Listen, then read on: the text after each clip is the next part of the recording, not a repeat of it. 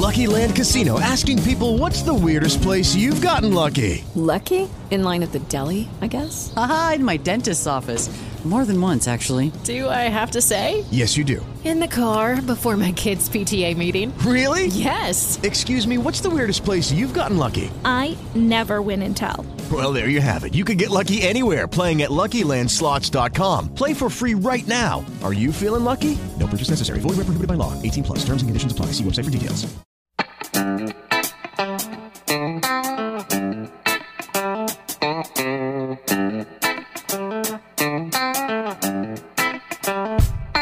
Bienvenidos a otra de sus gustadas secciones de churros y palomitas para llevar. Efectivamente me está acompañando nuevamente Román. Qué gusto que estés aquí. Gustazo, Dan. Y bueno, como podrán ver, estamos ahí, es- no es intencional el encuadre gracioso, estamos aquí en la Cineteca, eh, pues en la Cineteca, Cineteca FIC, precisamente aquí en el CAE, el Centro de las Artes Escénicas de Santander, como lo acaban de renombrar. Pero bueno, para que vean que no es nada más que inventado, ahí está.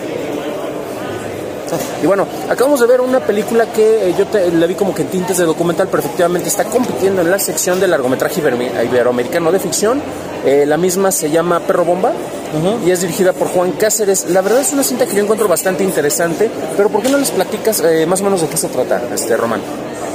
Eh, pues la película trata de un chavo que, que es haitiano que vive en Chile y pues este a través de un una situación que ocurre en su trabajo donde su jefe es como un racista, ¿no? Entonces, este, pues su- surge un altercado, obviamente lo despiden, es rechazado por la familia con la que vive y pues él tiene que recurrir a ser un indigente, buscar trabajo en la calle, buscar dónde quedarse y pues prácticamente esa es toda la película reflejándonos como la realidad de los migrantes eh, en este caso migrantes negros de Haití que están viviendo en Chile y el rechazo que también por la misma sociedad, en este caso hasta el rechazo de la misma comunidad haitiana eh, por este chico y pues algo más.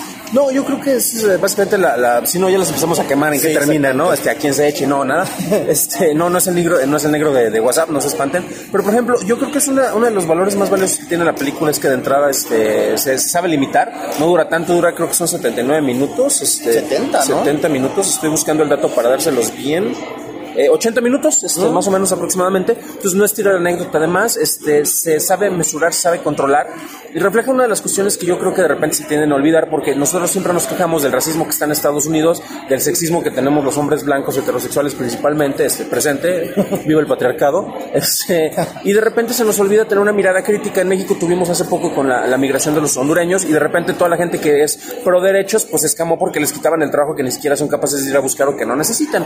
Y aquí vemos un reflejo concretamente en una comunidad que se está estableciendo en Chile. Pregúntale a los chilenos, pregúntale a los argentinos. eh, y bueno, eso es precisamente porque viajé con varios de ellos recientemente.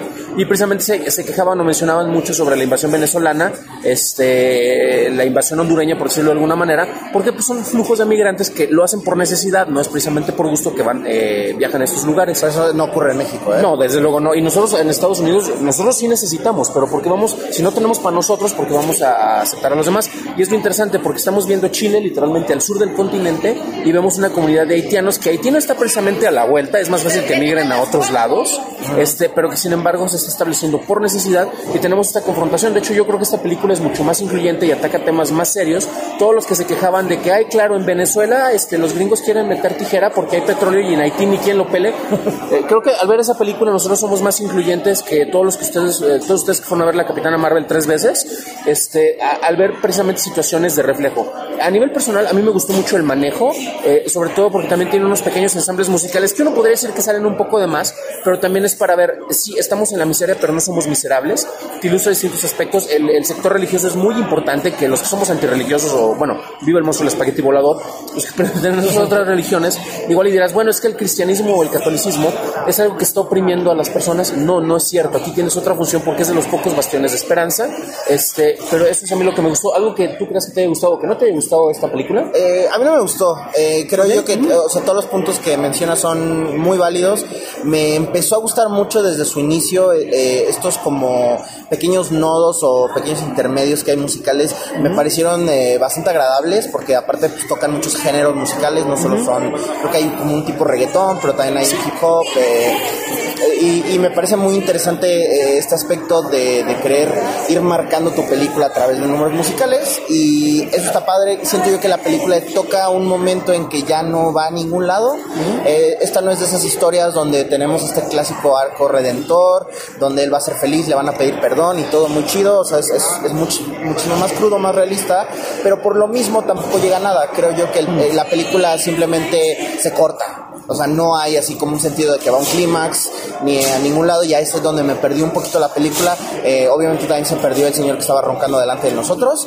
Oye, que Eh, es miembro del jurado, entonces, este, Irónicamente yo también vi eso, que no vamos a acá a quemar a nadie, eh, pero pues creo que él estaba como que bastante impaciente y queríamos dormir.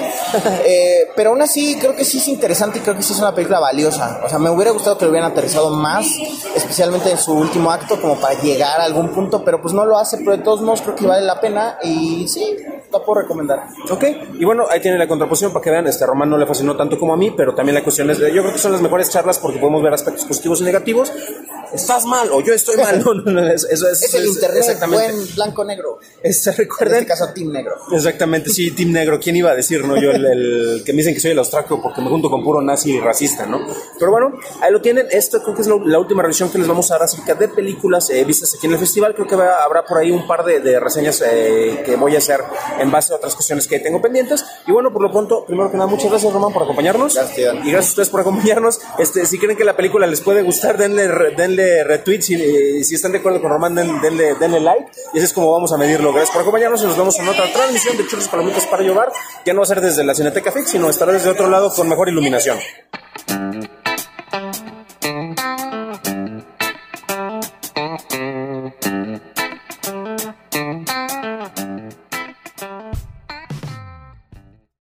Ryan here, and I have a question for you. What do you do when you win?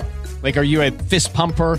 A woohooer, a hand clapper, a high fiver. I kind of like the high five, but if you want to hone in on those winning moves, check out Chumba Casino. At chumbacasino.com, choose from hundreds of social casino style games for your chance to redeem serious cash prizes. There are new game releases weekly, plus free daily bonuses. So don't wait. Start having the most fun ever at chumbacasino.com. No purchase necessary. Group. Void were prohibited by law. See terms and conditions. 18 plus.